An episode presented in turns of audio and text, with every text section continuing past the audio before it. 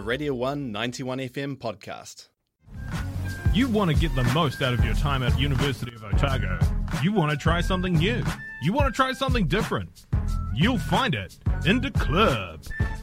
I got the wrong thing. I put it up in in in the club instead of uh, instead of executive chairs. But that's all right because it kind of works out. I think I put it in the club instead of executive chairs because we've got the clubs and societies representative today, the Shrinker uh, Governor Morena. Hi, how are you? I'm good. Welcome back. yeah, good to be back. Yes, yes. Um, right. Um, last year, when you were running for this position proper, because of course you you had this position last year, but only for a little bit. Yeah, and you did run for it properly. by-election, There was a by-election, so you did run for it proper. But uh, for the entire year, um, you said that visibility and accessibility were the most important parts of the role. So how's that going so far this year? How many meetings have you attended? Oh, um, I haven't attended as many meetings. I think the end of last year there was so many AGMs to go to, so quite a lot there. Mm-hmm. Um, so far, I've just had the affiliated clubs council, Mm-hmm. um, one grants panel, and we've got another one coming up. And I've just been helping out clubs wherever Yeah. they need help, really. Nice, nice. Um, how many clubs do we have now? Oh, it's like 190. There's a lot. Yeah, I mean, imagine if you did go to every meeting. It You would couldn't. be a full time role. Yeah, it would be a hell of a full time role, and, and it's only a ten hour role, so uh, you can't exactly do. That's a lot. Um, are you a member of any clubs? Are you allowed to be? Yeah, I'm technically ex officio of every club. yes, that's right. Yeah. That's right. So I'm a member of 190 clubs. wow. uh, well, there's so many social occasions for you to attend. Yeah, so many wine and cheeses. Yeah, yeah, but you're big in debating and stuff, so you a member of the debating society. Yeah, I'm president this year. Oh, well, so- there we go.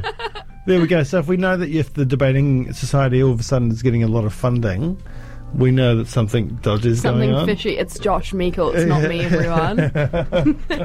Oh yeah, because he's in debating as well. isn't he? Yeah. Oh, jeepers. Too creep. many of them. Yeah. Um. So, um, so uh, the level two kind of put things on hold a little bit this year, didn't it? When we got into Yeah, it was at a very inconvenient time for clubs Yes. because it was first week of uni where lots of clubs were having their welcome functions. I know us were debating, we pushed everything back a week or two, and I think only had our like big welcome event around like the eighth of March, and then our um, first club night was a week later. So we only really got things started by like week three, week four. yeah. So everything's kind of started to ramp up across the whole board now. Yeah, yeah, and that's quite good, you know, seeing clubs actually planning their activities. I've seen lots of posters and stuff up, so it's really nice that things are getting back into swing and reaching some sense of normality after last year. Yeah, yeah. Uh, but f- I, I- assume that for a lot of the international clubs, um, student associations, um, you know, like the Malaysian Student Association, African Student Association, they've probably seen a downturn in numbers this year. Is it? Yeah. I don't actually know too much about this, but I assume just because we're not getting that many international students into the country, that there'll be like less people joining those clubs. So it's sort of like the domestic based members that would be making up most of that. Yeah. Would that have a negative impact on them funding wise, or is there some kind of leniency put towards clubs that do have a, you know, um, that strongly rely on some international members? I think that's definitely like something to take into consideration with funding, knowing that if a club has had like a decrease in members, that that's not necessarily a reflection of them as a club, but rather than the international circumstances. Yeah. It's not usually something that we look at when funding. Um, normally, we look at how, like, if that grant is going to affect a certain amount of members. For example, if a club was applying for funding for a tournament that only five people were attending and the club has like 500 members, Yeah. then that's something we'd look at. But the size of the club um, usually doesn't really affect it. Yeah. Yeah. Speaking of size of clubs, Sign Up Club. Oh, yeah, they're a big club. They're the biggest club now. Yeah. Yeah, yeah. They've been around for what, five weeks? Yeah. Um, I mean, so with that in mind, what does it take to be a club or society? What are the stipulations? Um, so obviously, like once you've got that group of keen members there, it comes to forming a constitution, getting your elected president, like vice president, treasurer, and secretary, and then if you want to have like additional members there, at those. Yeah. Um, and just kind of having a constitution that fits with OUSA if you want to be affiliated, and taking those minutes from your IGM. And once you've got all that sorted, send them to Nikki, the CDO, who sends them to me, and I get Yeah. them affiliated. So you don't necessarily have to have a purpose for the club. Um, I guess it has to have to- some sort of function, but it can just be like a social club, you know? It doesn't necessarily have to be activity based. Yeah, so it can just be a, like this one here, sign up club, or like a meet up club, or, or whatever. And Yeah. we catch up every week and have Yeah. A, you know. Yeah, I guess so. like, like, why is there no BYO club? Surely that's the next cab off the rank. Ooh, um, I, I, maybe a club like that might not fit too well. I don't know. Hey, look, you can take your own water. Yeah, that's You know, true. you know. We're not saying what we need a BYO. That's exactly right. Exactly right. Um, so, um, well, I probably should have asked this at the beginning, but there were so many other questions I wanted to ask. But what is it, what is your role exactly? How does it play out? Um, so my role is like an internal facing role with the clubs and societies on campus. So it's just sort of making sure that they're okay, being that like representative that they can go to if they need support. And I, I guess it's kind of good having a student there because otherwise there's like, you know, adult members working at clubs and socks. So I'm just sort of their like liaison. Yeah, yeah. So all the old old old people like myself, I guess. You know, so you can understand because you know life is different to what it was when a lot of older people went to uni. Um, right. One of the big things out of this week, and it has one of the, been one of the big things for the last ten years, uh, and it's finally happened. But there were reports of a member of a club being indefinitely suspended, aka uh, you know chucked out of a club. Uh, it was on the nineteenth of last um, last week on the nineteenth. Um, you can't say what happened, I understand that, but we know that under the affiliated club's complaints and sexual misconduct policy, sexual misconduct is the only grounds for indefinite suspension. Uh, is this is the you know this is a policy in action uh, for perhaps the first time? Are you pleased with the process, and uh, is it robust enough to keep students safe? I think it is, and I think what it does is that it clearly outlines pathways and avenues that clubs can take in order to expel or suspend a member, and as well as that, they know the avenues of support and like guidance. They know to go to the CDO mm-hmm. or to Debbie, and I think it's been handled really professionally, which is good.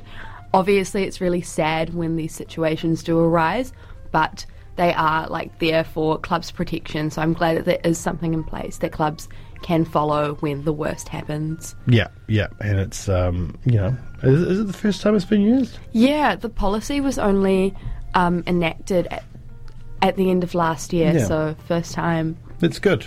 It's good. Uh, and uh, obviously, um, the clubs know that it's there.